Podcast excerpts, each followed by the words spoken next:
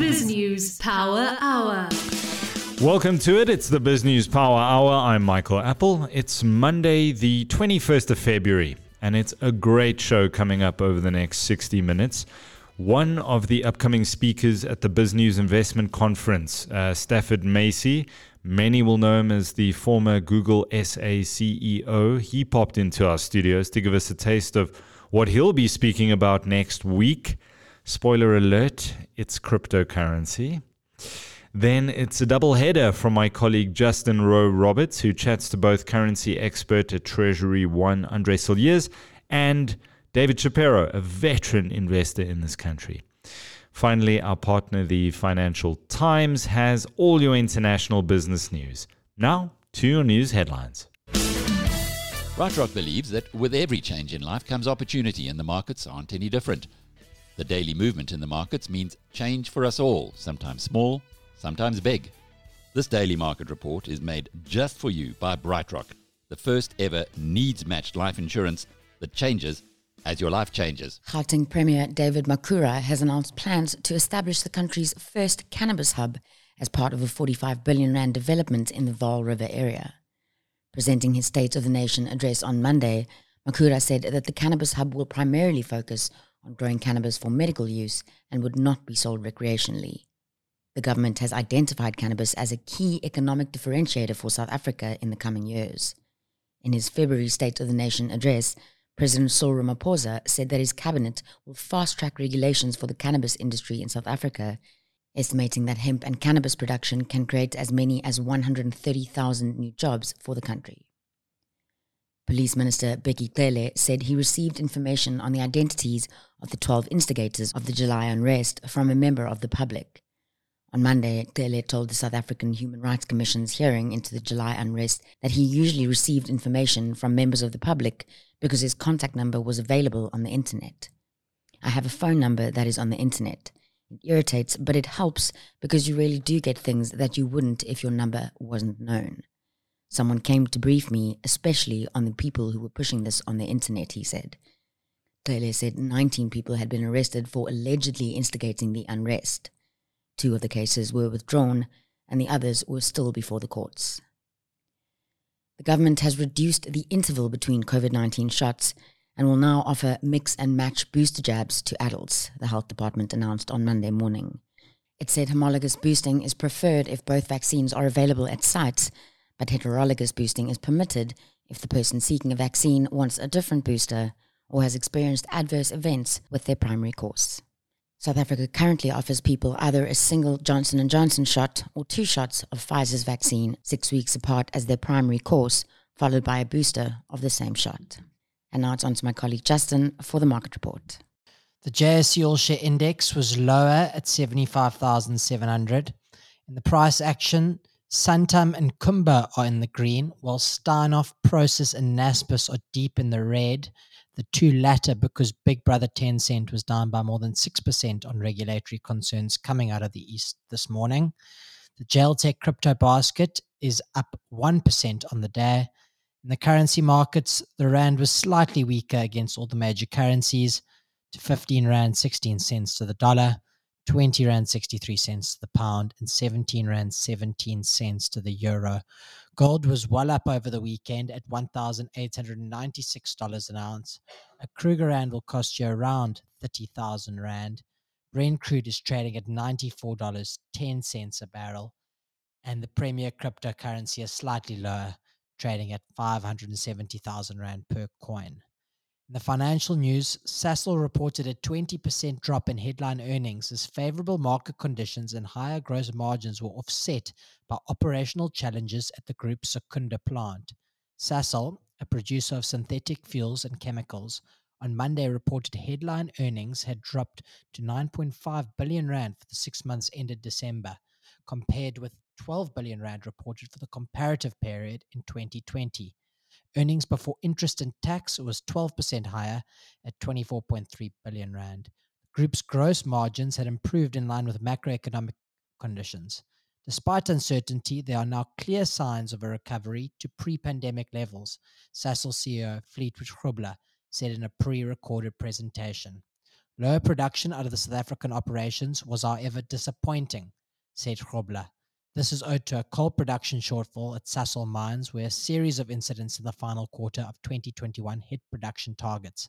While delivering value to shareholders is a key focus for Sasol, the groups decided it was not prudent to declare an interim dividend.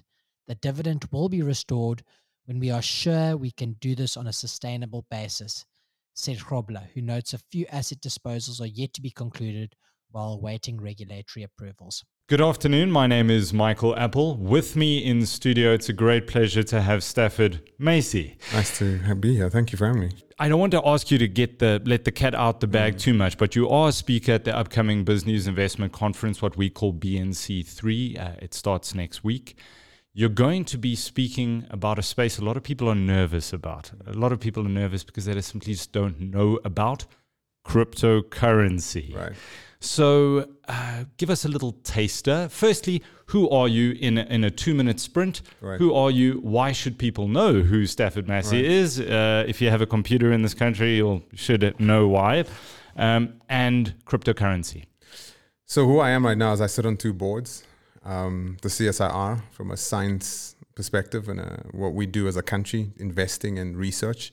That uh, body is the most undervalued body body in South Africa in terms of what it does and the impact that it has, and the intellectual property housed in that institution is, is astounding. And I love being on that board. I've been on that board for about, I think, almost four years now. I was on the board of Advotech before for seven and a half years and uh, jumped off that board. Um, felt that I, I did my time, and then I jumped onto the uh, Discovery Bank board.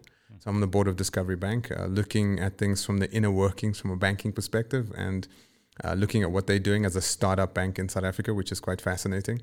But I'll be speaking in a personal capacity. I uh, I've been in the technology space for a long time. You know, I'm 47 now. I've been in it since the mid 90s, and I've been lucky enough to grow up with technology in terms of its big epoch changes, for lack of a better term. You know, when the internet came to be, I was lucky. I was working at Telkom um, in the middle 90s, and we got to touch the internet for the first time because it was a monopoly company and no one else could. And I saw the internet there for the first time, which is fascinating. And I'll never forget that. That's where I had my goosebump moment was when the internet didn't have a user interface, but we were capable of communicating and exchanging information on a global basis with open protocols and that was just you know emailing with SMTP, uh, using HTTP, using TCP/IP. These protocols that were freely built and written by engineers out there, and we were utilizing them to exchange information. And we thought this is going to change mankind. We just the internet was loud and screamy back then, but we got goosebumps because of what we were capable of doing with it.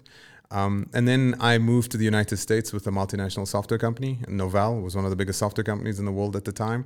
And I worked at the corporate head office w- with Eric Schmidt, and he was a gentleman that went on to become the CEO of Google.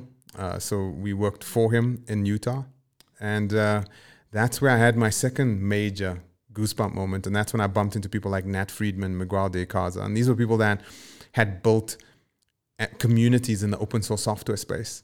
And I'll never forget going to MIT's campus, visiting with them, and watching them lecture, and walking away there just just goosebumps because I knew open source software was going to be big. I wanted to ask you about that because throughout your career, you've been driven, I wouldn't say by emotion, but by a gut feel. Every time you get goosebumps, you said the first time you dealt with the internet yeah. and the user interface, and then the second was open source software. And I suspect you're going to get to a third goosebumps yeah. moment. Yeah, the third goosebumps for me was when six, seven years ago, um, someone installed a crypto wallet for me and I didn't understand how it worked. You went and, to learn. And I was like, what's this Bitcoin thing? Like, guys, explain it to me. I know, like, everyone's talking about it. All my engineers are speaking about it. Like, what is this thing? And at the time, I'll never forget, I was at Thumbzup. And we built this little payment device and it went global. And it was like one of the last. The Pebble, huh? The Pebble, yeah, the yeah. payment Pebble, which, which we invented. And yeah, so we were in this money space, in this exchange of value space. And, you know, t- take a look at the context from where I came. I had built this invention with my team. We invented this little thing called a payment pebble. You plugged it into a phone and it changed the phone into a card acceptance device. Mm. So we created secure rails over a non secure platform to exchange keys with a backend to unlock value and exchange value over the wire with this very arcane backend, right? So if you take a look at how we did it, the payment pebble plugged into a phone, there was software on the phone, there was software and firmware and hardware and keys and crypto on that device. So it could read your card. So when you put your card in there, it would activate and unlock the keys and do the necessary key exchange so you could do the transaction securely. Mm. Then we'd go over the wire and then we'd connect to this PCI DSS mainframe backend bank, right? Lots of stuff, very secure. Um, and all the things that get put in there to make that secure, you know, people, process, and technology that enables you to have the assurance that your bank account is there and that I can send money from Alec, from myself to Alec, and Alec to myself. That fabric is incredibly thick, complex, arcane, doesn't change often. And then suddenly someone gave me a crypto wallet. I understand my background, right? So I was the guy that had founded a company. I had these incredible engineers, and we had built incredibly arcane technology, right? From firmware, hardware, manufacturing, key exchanges, key facilities, key injection facilities. I mean, crypto, crypto, crypto. And then suddenly here was this crypto wallet, and I could send value from one person to the other without any need for any of that. I wanted to ask you about that. Do yeah. you feel slightly conflicted no. by virtue of the fact that you sit on the board of a bank, which is essentially the middleman that is cut out by cryptocurrency and the blockchain? I think that's a strong statement. I think um, to say that a middle, the bank is the middleman that will get, get cut, cut out. I don't think so. Um, I can't speak on behalf of Discovery, and obviously I can't disclose anything within that organization. But I think banks have a role to play. I don't think.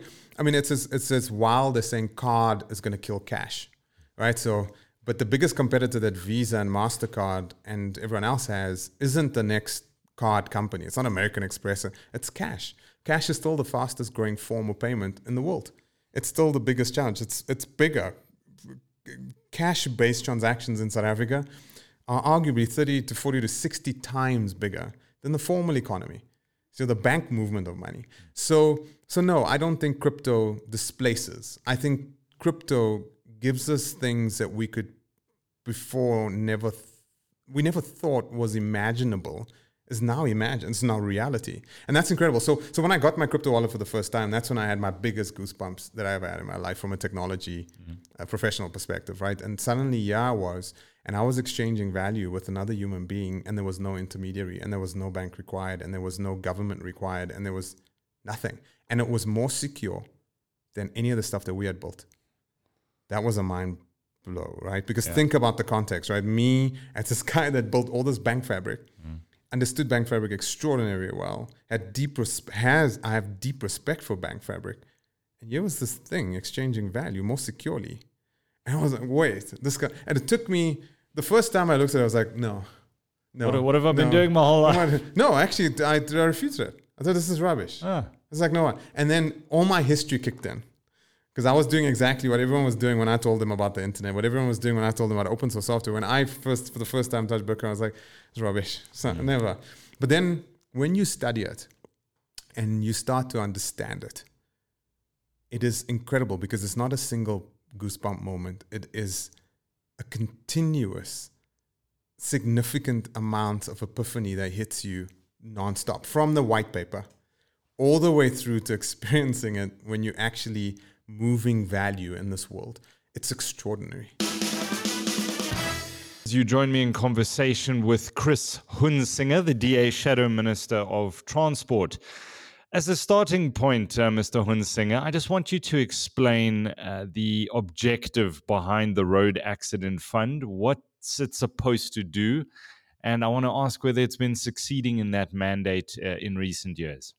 Well, firstly, good morning, Mr. Appel. Thank you for the opportunity. Greetings to all the viewers and listeners, and thank you for covering this very important uh, matter and giving attention to this um, in this conversation. The Road Accident Fund's core intention is supported constitutionally to support road crash victims with financial compensation. Overarchingly, it's been in existence for a number of years with varied success, and the success rate is greatly determined by the way it's managed. Uh, and also certain interventions in the way that it's described within the Road Accident Fund Act uh, to such an extent that one can describe it as a bleeding fund currently. Its contributions is derived from um, fuel uh, each liter of fuel um, is then potentially contributing to this fund, which then, upon a claim, is considered and, uh, if successful, paid to road crash victims. Now, a few weeks ago, the I think it was the 10th of February, the Road Accident Fund went to court on an urgent basis seeking an order that the Auditor General not publish or make its audit findings public regarding the financial position of the Road Accident Fund. Why is that, do you think? Well, uh, from the Democratic Alliance side, from our side, we view this application in a very, very serious light. It is an effort to intervene in a natural process which uh, is described in the uh, Public Finance Management Act um, in the following procedure, whereas the Auditor General audits books and then it is tabled to Parliament. And this is a process which, in essence, is managed in the Act by the word must. And therefore, there is just no alternative to this. Um, options, uh, other options in law and legislation uh, would include the word may. But in this case, in terms of all the steps that need to be followed, it is, uh, it is clearly described with a must. The Road Accidents Fund's um, attempt, therefore, then to avoid the Attorney General of and Treasury then as a department to then submit the books obviously raises a lot of question marks. And the particular context is very important then because eight months prior to this, about June, July last year, the Minister of Transport, Minister Fikile Mbalula, proudly announced um, that the road accident fund is in a 3.2 um, uh, billion rand surplus,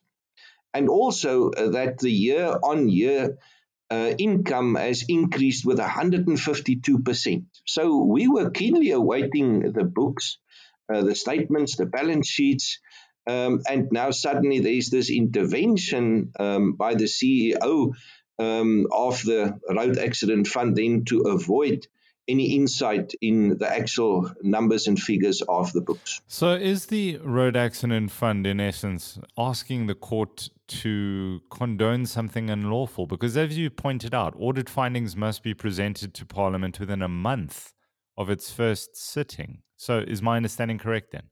Absolutely, your understanding is correct, and it raises a lot of suspicion. Um, this, um, however, cannot be just viewed in isolation. There's been a prior court um, approach. Uh, in April of 2021, the court was approached uh, and the Road Accident Fund was successful in uh, getting an additional 180 days grace period. This is then in extension to the 120 days in which they then should settle a claim and at least make an offer to the claimant. Um, this was followed up in September last year, in 2021, uh, where a further application was lodged, um, simply because they could not adhere to this grace period and um, uh, then asked for a further extension. So this led up to uh, the current condition. Um, and these interventions by the Road Accident Fund and um, particularly the CEOs, uh, is not a strange thing. As far back as uh, 2015, we had one major intervention where the, where the fraud investigation uh, unit, uh, task team, was simply shut down. Um, and um, this was a unit that would investigate internal um, issues around corruption and fraud. Um, and this unit was simply shut down. Funny enough, a year after that, in 2016 17, the Road Accident Fund had a clean audit. Um, and now, again, in 2019 20, uh, they have received a clean audit, and now suddenly they, you know, approach the court not to have their books revealed. So, you know, there's a history of avoidance, and there are particular interventions of avoidance, and now total ignorance of the uh, Public Finance Management Act, which is the overarching legal custodian or watch um, description in legal terms of accountability and ethical conduct. And they're simply challenging this. If the RAF fails on, on let's call it the first leg of its case um, to gag the Auditor General, the findings of the report, they want suspended for six months in order to smooth things over with the Auditor General. You've just explained that this sort of request for relief isn't it's un, isn't unprecedented. It's not unusual for the RAF to take this approach. It is not unusual for the RAF, um, and uh, they have over the years, um, you know, tried many sort of ways and avenues. Um, one other element which um, they used uh, as nothing more than a delay tactic, because all these efforts one can probably put under the heading of efforts of trying to delay the volume of claims. Um, one other effort which they have um, successfully pushed through was the option for direct claims, whereas in the current legislation it is quite clear that you can only be represented by a legal representative. Um, and they simply had their own personal interpretation around this and pushed for direct claims, also in an effort then to handle the claims themselves. Um, and it also proved a failure um, because currently um, uh, it is it is terrible uh, to experience uh, you know the the personal experiences of people waiting for claims. Uh, not just how long they, they have to wait for claims but also their conditions while having to wait. So the extension uh, from the court side last year um, in April 2021 to extend uh, the 120 days in which a claim has to be settled in terms of an offer to 180 days already was bad for claimants.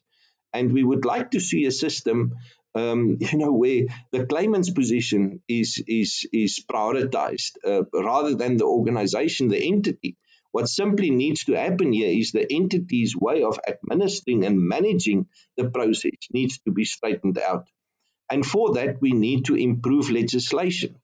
Now, the government's effort to improve the legislation um, was spearheaded by the Road Accident Benefit Scheme, which was the RABS bill, um, which we successfully stemmed uh, at the beginning of the sixth term in Parliament, uh, in that all the opposition parties um, uh, stood together and simply rejected this um, so that the, it could not be passed. Now, I've read that the, the audit into the Road Accident Fund concluded that their liabilities um, exceeded 360 billion rand. They're disputing this, is that correct? They are disputing this, claiming that it's nothing more than 30 billion rand, which comes as a big surprise because all along uh, during uh, the RABS bill, you know, the 300 billion figure was used as a motivation for change. And we argued that the RABS bill is not the only form of change. It certainly is an option. It is no option anymore. But certainly there are amendments to the current road accident fund that rather should be considered than introducing a second bill because this would have had to function in tandem with the current system um, of supporting the road accident fund. So, in other words, we would have had two um, different fuel levies uh, being f- sort of fed into the old road accident fund and then the new RABS fund, which we simply cannot afford. Um, so, uh, therefore, you know, that wasn't seen as an option. Um, in terms of financing, uh, current um, road accident fund is fe- is fed by fuel uh, consumption of motorists. Um, and this then to an extent of 48% um, of um, the, the, the, total um, fund is the, is the fuel um, price. Uh, taxes and levies are about 32% to 33%. Um, and of that, 11% is the road accident fund uh, levy. But if you look at this over a period of 12 years, um, the basic fuel prices increased with uh, 119%, whereas the road accident fund portion has increased with 425%. So this is definitely not sustainable. So uh, two things are not sustainable here. Uh, the fund and also not the way which our uh, claim victims are treated.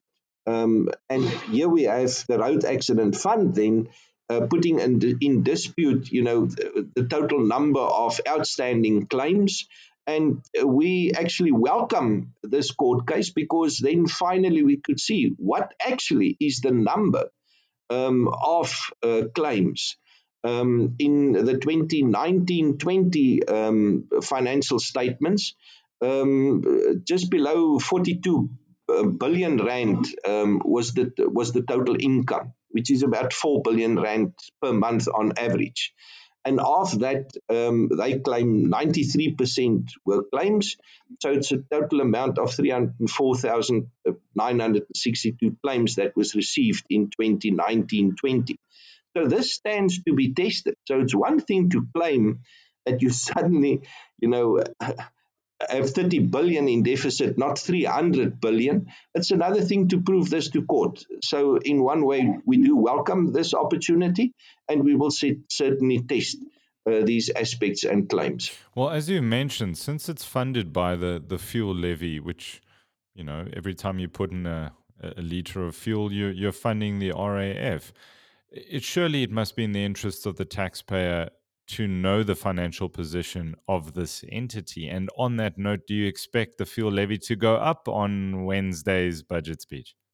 Um, absolutely, it is the right of every motorist, and uh, uh, that is our position. Uh, you know that we should take whatever contrib- whoever contributes um, is the one to account to, and therefore um, the current condition, the way the road accident fund is managed over the past years, is not acceptable um, and uh, it is not fair to the motorist um, to firstly ask cooperation on the one hand, which all of us as motorists accept.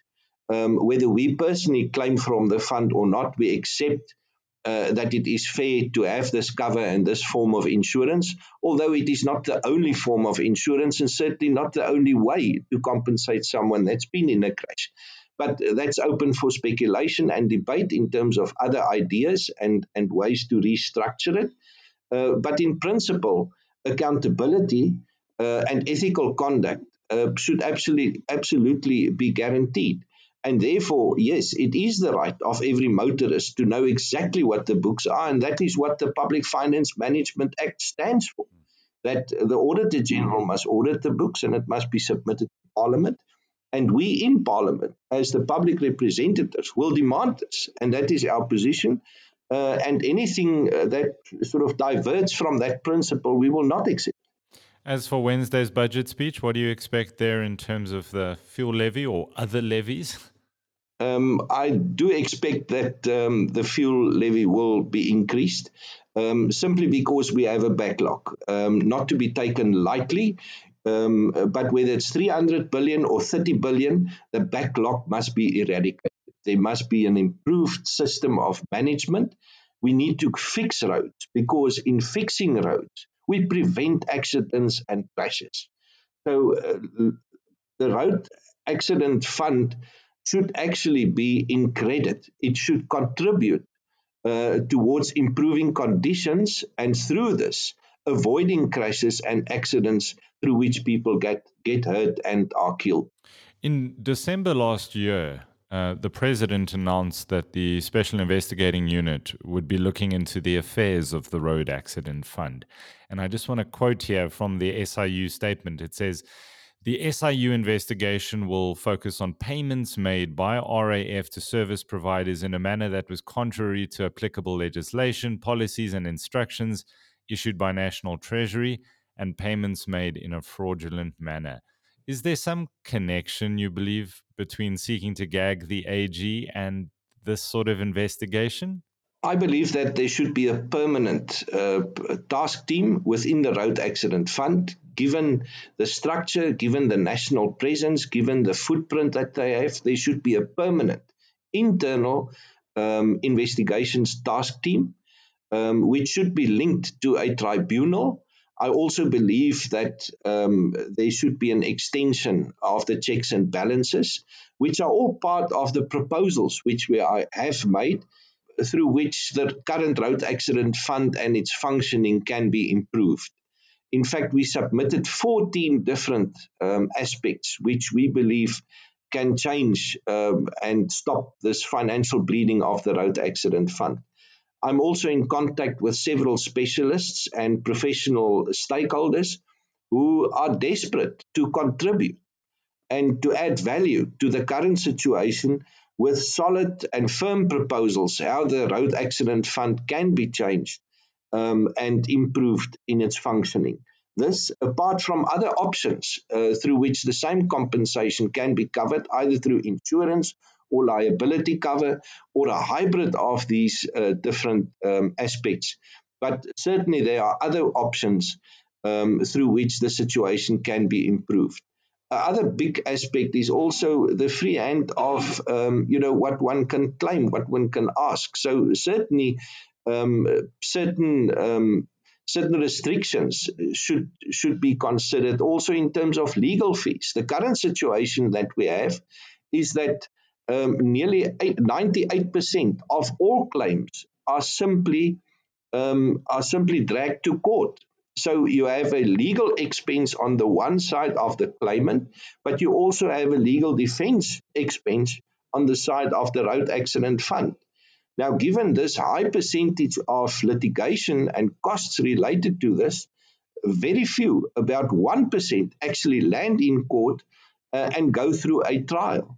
Um, so, again, this is just a way through which uh, uh, uh time is, is, is bought. Um, and um, therefore, everything is extended in, instead of um, you know, making an offer and getting it settled. Just say that again 98%. Is this the RAF disputing 98% of claims? Yes, 98% on average um, is disputed immediately upon, uh, you know, a claim offer. Is this yeah. the same RAF? Correct me if I'm wrong here. I remember a story of the RAF renting chairs at 666 Rand a chair. And I think that was per month. And I remember 666 because of the devil's number. And I remember that that was several years ago. Is this the same? This is the same RAF, right? Yes, this this is the same RAF um, where it's been uh, covered in the media um, uh, that have been rented chairs at this, and this is because uh, offices have been cleaned out by lawyers acting on behalf of their claimants um, to to settle, you know, the claim. Um, simply because they uh, drag uh, the process out and they avoid um, you know, paying it. Um, so it's also a mechanism of buying time. Um, and the only remedy which um, attorneys then have in representing their clients would then be to summons and like claim on assets and then drag out the chairs and tables and computers, which they then rent, so that the you know next summons wouldn't work. Chris Hunsinger, thank you for your time. Appreciate it. Thank you for covering this very important topic. David Shapiro, veteran JSE analyst. Two big commodity counters released results this morning Sasol and Anglo American. Let's start with the former. Good performance, no dividend, fair retail story the last two years.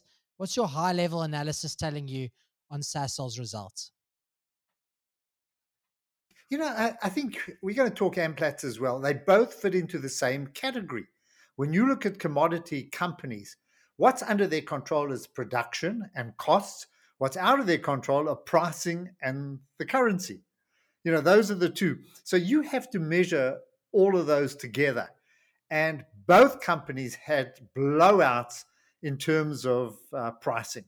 So Sasol was supported by a massive increase in the Brent oil price and a big increase in chemical prices, which was in their favor. But credit to management having turned the ship around. I mean, aided and abetted by much better Brent oil price and by better chemical prices. Yes, input is also was you know is also a part of their uh, uh, ethylene goes in and you come out with polyethylene and that. But those prices and the chemical prices help them. So now, how you, you say what? How do we look forward? You know, are they on the right track to keep that going? Possibly yes. I think I think they will. Will we see the kind of returns that we saw this year again? No, you can't. You know, you can't expect that. So, but you know, I, I'm I'm so pleased that management is on the right track. They've brought down debt. They've still got massive debt. You know, don't don't ignore it. But they're generating the kind of cash that can actually reduce it. So I think you've got to make a call on where you think oil's going. I think it's going to hold up at these prices. The rand will hold up. Now it's up to uh, operational efficiencies for them to produce uh, decent profits, and they've got it. You know, they're coming off a low base. So, so uh, they had bad production in, in South Africa. They can improve that.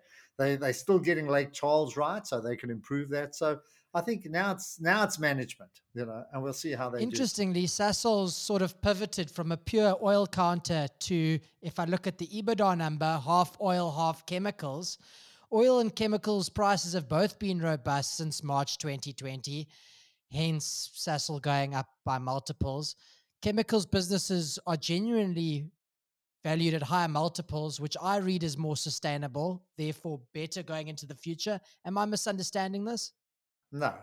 Look, and, and I mean, both are used in industry. So there's a very tight uh, connection with uh, with industry, you know, uh, the product that they produce. So if you think that there's going to be global growth and demand's going to be there, then you're on the right track. You know, they can maintain those margins and they can do well.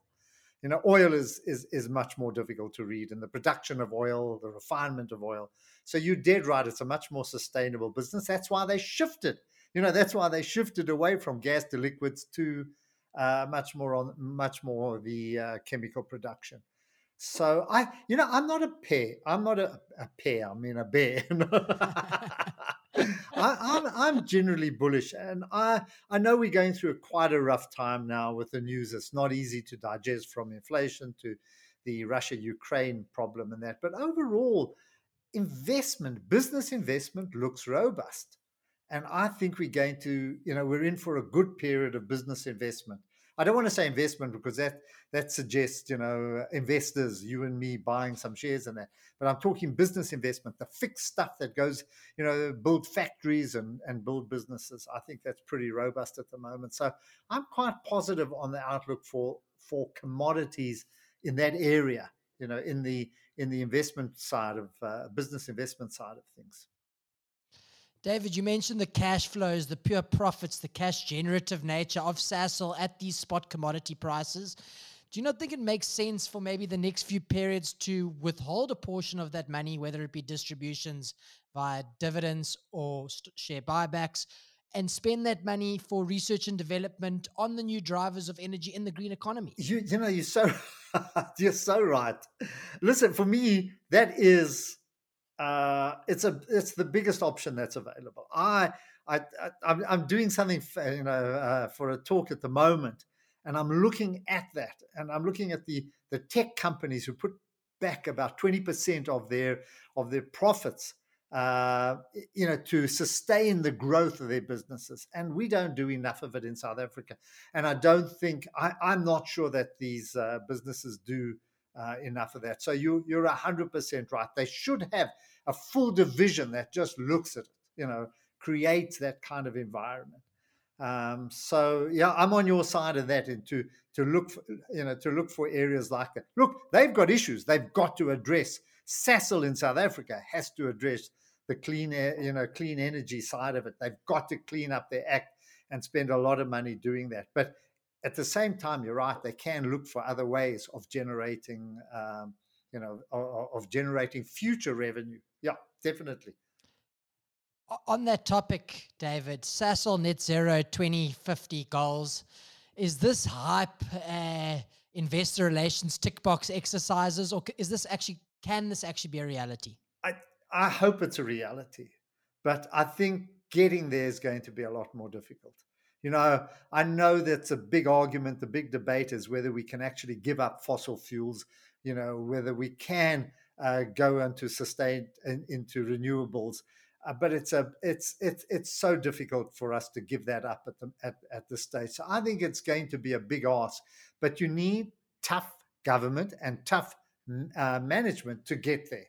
Have we got it? I don't know. It's very easy to concede when things look tough you concede. And I, I still think it's going to be a, a, rough path to, to get there. But at least it's there and they will report to it and you can address them and you can attack them every year or every six months on that.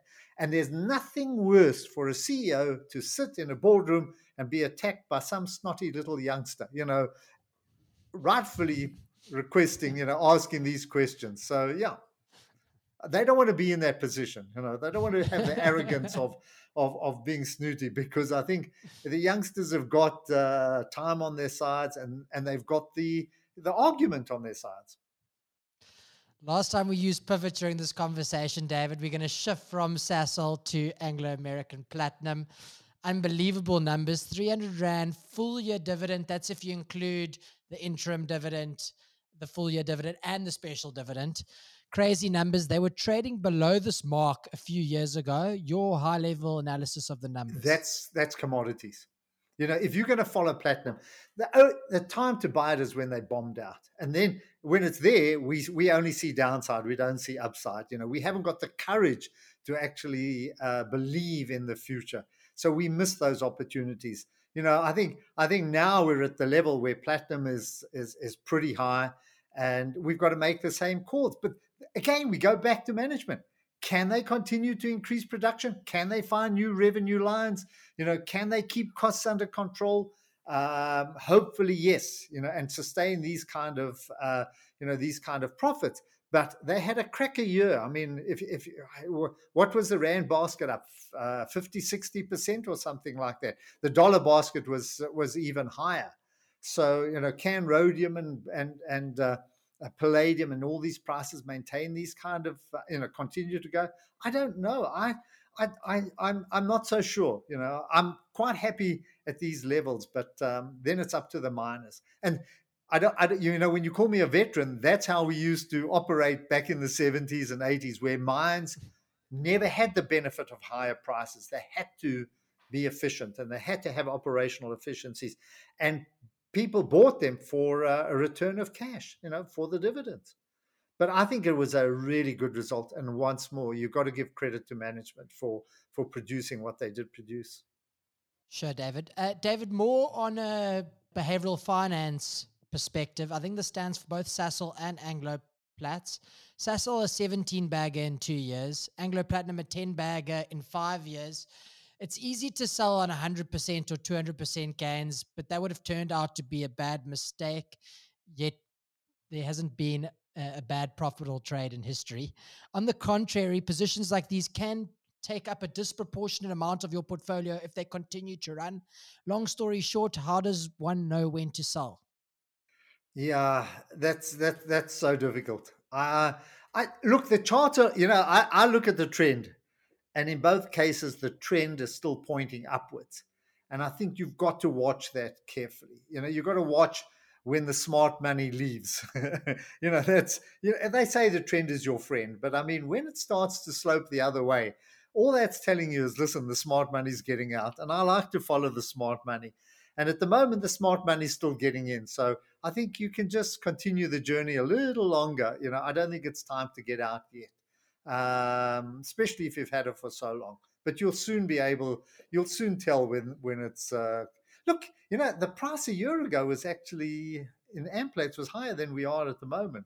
So that gives you some kind of idea of of of how volatile this can be. But for the meantime, just you know, you don't have to get out at this stage.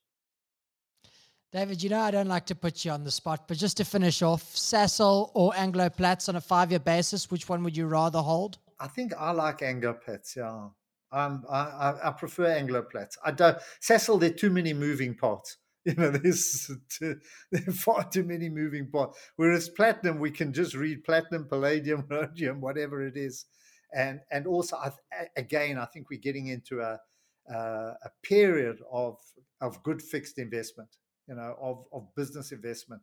And that's that's one of my driving themes, you know. It translates into a lot of things, you know, electric cars, it's all around that. But I think demand for for these clean metals is going to continue. This currency focus is proudly brought to you by TreasuryONE, South Africa's leading treasury solutions company that unlocks financial value for your business. Andre Cilliers, currency expert at TreasuryONE. Rand is still strong. I'm seeing a lot of bull cases emerging for the Rand to go lower than 15 Rand to the dollar. Please unpack what this optimism is all about, Andre. Well, I think we can start with a gold price that's almost $1,900. Uh, that's definitely a positive for the for the rand. If you look at the other commodities, they're also doing well, but I would single out gold.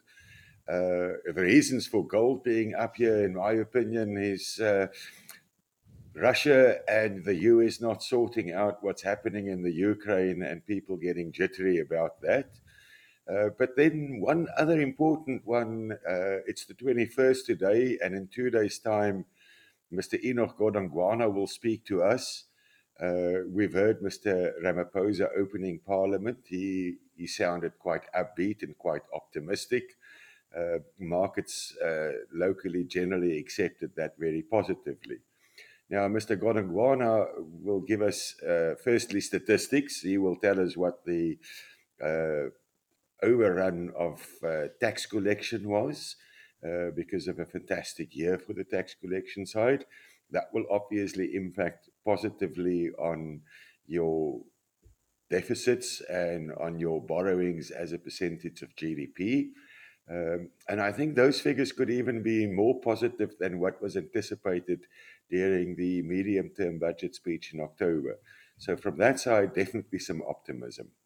Let's go to the US now. The Fed is set to lift rates in March. Initially, the consensus was a 25 basis point hike. Given inflation is running unabated, many analysts and the Wall Street banks are now pricing in a 50 basis point move. What would a 50 basis point interest rate hike for the Fed mean for the Rand dollar price action? What would it mean for the Rand? I personally think that if they go 50 basis points, it will be accepted very neutrally by the market, and the market will then start pricing in uh, more moves. So doesn't really matter what the Fed does. As far as I said, and what I've said before, the markets will be disappointed with what the Fed does. They can't do anything right at the moment. The markets will be disappointed. I foresee that the dollar could most probably weaken because of a 50 basis point increase, because that's priced into the markets. Um, and if that's the case, then that will be positive for the Rand. We could then very well see that the euro goes back above the 114 levels, closer to the 115 levels, uh, which will be positive for emerging markets. We have also seen that we've got already a interest rate that was hiked again uh, we can anticipate that we could look forward to another one. Uh, and as I said before, you know, the emerging market space and a lot of other countries is ahead of what the Federal Reserve is doing. So they're on the negative, they're on the defense, uh, which makes it difficult for them. The Russian, Ukraine, NATO, all of this related conflict, which currency pairs does that materially affect? Well, that normally materially affects the value of the dollar. And under normal circumstances, you would see that the dollar uh, increases a bit in value, but we have, have seen that actually. Remember that uh, the last time that we spoke uh, and we looked at the euro, we were above the 114 levels. So we had seen a stronger euro, uh, but we are slightly cushioned against that stronger dollar because of the gold price also benefiting from turmoil like that. Uh, and us being a commodity currency uh, and also very strong on the gold side, we benefit from that. So we slightly cushion against that movement of the dollar. Of course, if it continues and it goes into a full scale war, uh, then we will not be cushioned, and then we will definitely see a stronger dollar because people will flight into safe haven areas. What are your technicals telling you about the short term price action specifically in the Rand dollar price? Well, we're below the 1520. Now, you will recall that the last time we spoke, and I said if it go below 1520, we could very easily go to uh, sub 15. We had touched below the 15 level last week. Uh, we now are moving slightly closer uh, to the 1520 levels again. But on the top side, 1520, that was a barrier to get stronger is now a barrier going weaker.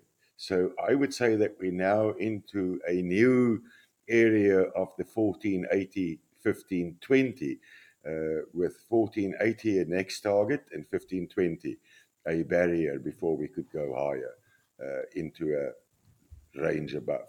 Andre, what are you advising clients at the moment? Are you telling them to take rands to hard currencies, or, or put differently, what is your long term prediction with the rand dollar or any hard currency? Is it going to be this persistent weakening that we've seen for the last 20 years? Is that set to continue? I will. I'm not of the opinion that that's set to continue. We must remember that at this point in time, uh, our inflation rate is lower than that of the US. So, in the years that we had an inflation rate well above that of the US, the currency had to correct in value every year, at least by the inflation rate differential, to remain competitive with, with what happens in America. Overall, one can easily just say that we had to correct uh, with the inflation differential between ourselves and our major trading counterparts. That situation is slightly reversed at the moment. And because of that, the currency does not need to give way that much. You ask me, what's my advice to, to clients? My advice has always been very, very simple. I don't advise anybody to take everything that they own and put it into a hard currency. I always advise a client to have a balanced portfolio of investments. That would include certain amounts in hard currency, certain amounts in the rand, certain amounts in equity, certain amounts in property, uh, certain amounts in money market, certain amounts in bonds. All over a balanced portfolio. Don't and, and, and the old people that really told us this ages and ages and ages ago, they said, don't keep all your eggs in one basket. Don't keep all your eggs in one currency either. Uh, somebody had actually mentioned to me the other day uh, that if you go back into the Bible, uh, somewhere in the Bible it actually says that you should keep your money in more than one currency. So, a very old piece of advice don't keep all your eggs in one basket or in one currency. This currency focus was proudly brought to you by TreasuryONE, South Africa's leading treasury solutions company that unlocks financial value for your business. Today is Monday, February 21st, and this is your FT News Briefing. The Olympics wrapped up in Beijing yesterday, capping two weeks of competition and controversy. And banks pledged to fund a UN backed ETF in the run up to the Glasgow Climate Summit. But the money never arrived, and the fund is close to failure. These banks pledged massive funding to this ETF. They put their name on this ETF to seed it for it to launch. And then the funding has yet to be met. Then, companies have spent the last few years promising to address racial equity. We hear if they've delivered.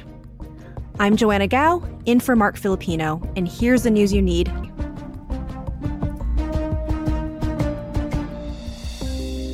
The Beijing Winter Olympics drew to a close on Sunday. China had pledged to deliver a simple, safe, and splendid games. Its closed loop system was largely successful at containing the spread of COVID 19, with close to zero cases in the final days of the Olympics. But the event did not escape controversy. The U.S. led a diplomatic boycott over China's human rights record, and the International Olympic Committee was criticized for how it handled a doping scandal. Norway topped the Games with 16 gold medals. China had its best Winter Olympics result with nine golds. Italy will host the next Winter Olympics in 2026. A United Nations backed ETF is close to collapse roughly three months after it launched. The MSCI Global Climate Select ETF debuted in November during the Glasgow Climate Summit, or COP26. The fund excludes fossil fuel companies and boosts holdings of those with lower carbon emissions. Banks like Citigroup and Santander pledged millions to help seed the new fund, but that money never arrived. The fund holds less than $2 million. And Kristen Talman, a reporter for the FT's Moral Money, says those investors are now turning to the press for support. They said, We signed on for this because we were told by the UN that these banks would come in with their funding and they haven't. So now we're turning towards, you know, journalists and the media. The banks say they are waiting to invest until the fund grows. But the fund's manager, Impact Shares, says that the ETF is likely to be wound down as soon as the end of next month without further investment. Kristen says the lesson of this story is to be skeptical when banks make these kinds of pledges. When you read that banks are pledging this amount, kind of put that in your back pocket and then follow up on it four or five months later and maybe ask that question is that funding been met? Has that study been you know finished? What's happening with that? Especially when pledges are made around huge hyped events like cop26 kristen talman is a reporter with the ft's moral money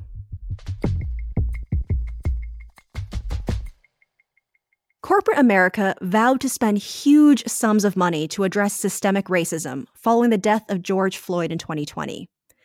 Two years later, little progress has been made.